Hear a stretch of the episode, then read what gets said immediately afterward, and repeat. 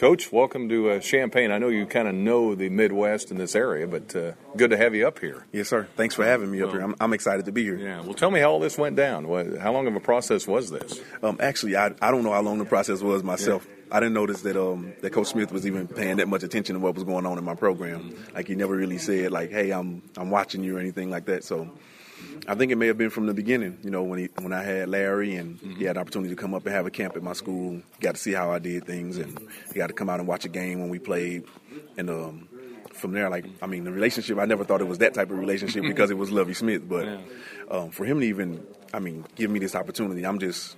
I'm, I'm, i just want to go and make them proud right now. But you, as a high school coach, you coach Larry Boyd. He comes up here, does well. Uh, that's got to be encouraging for you to know that, hey, when the guys come up here, they can succeed. Yeah, and they can get an opportunity. Like that's mm-hmm. big for guys that where where I, where I come from, mm-hmm. just to have an opportunity.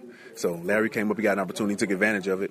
I think that that just shows what what the pro, what the program is right now, and that we're trying to build something. Tell us a little bit about uh, Trinity Catholic. Uh, how old a school was it? Uh, football power here recently, right? Yeah, it's a um, great school.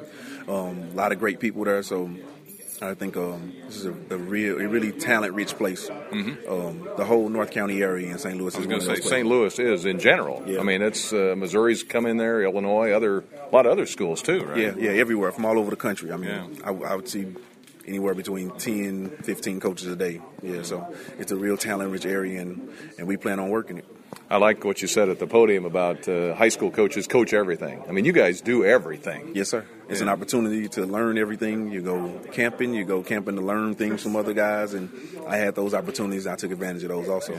So I know you're looking forward as you get settled in, uh, plugging in with Rod Smith, the new offensive coordinator. How much have you guys talked? Have you had a chance to even last visit? night? Last night we had about three hours of offense going. Yeah, I think we were probably the last two people in the building last night. we had about three hours going of just getting some work, um, learning some stuff from Coach and I think it's going to be a great opportunity to me for to, to learn learn more offense from Coach Smith. Well, Lovie Smith calls, you probably answer, right? Oh, you, you always answer, no yeah. question about it. Yes, sir. A lot of people still in St. Louis because he coached there a while too. Everybody remembers the Bears, but he was on a staff in St. Louis that yeah. was pretty good too. Yeah, he was on a really good staff in St. Louis. Yeah, so and we all and everyone knows that. So it was just it's a I mean it's a great opportunity. So yeah. ready to go. Well, certainly is, and he uh, I know he has a great reputation, and, and, one of the things you've also talked about today is development of young men. Yes, and you've done that at high school. Is that what you're seeing with Coach Smith at this level? Yeah, most definitely. I think that's that's where everything kind of meets.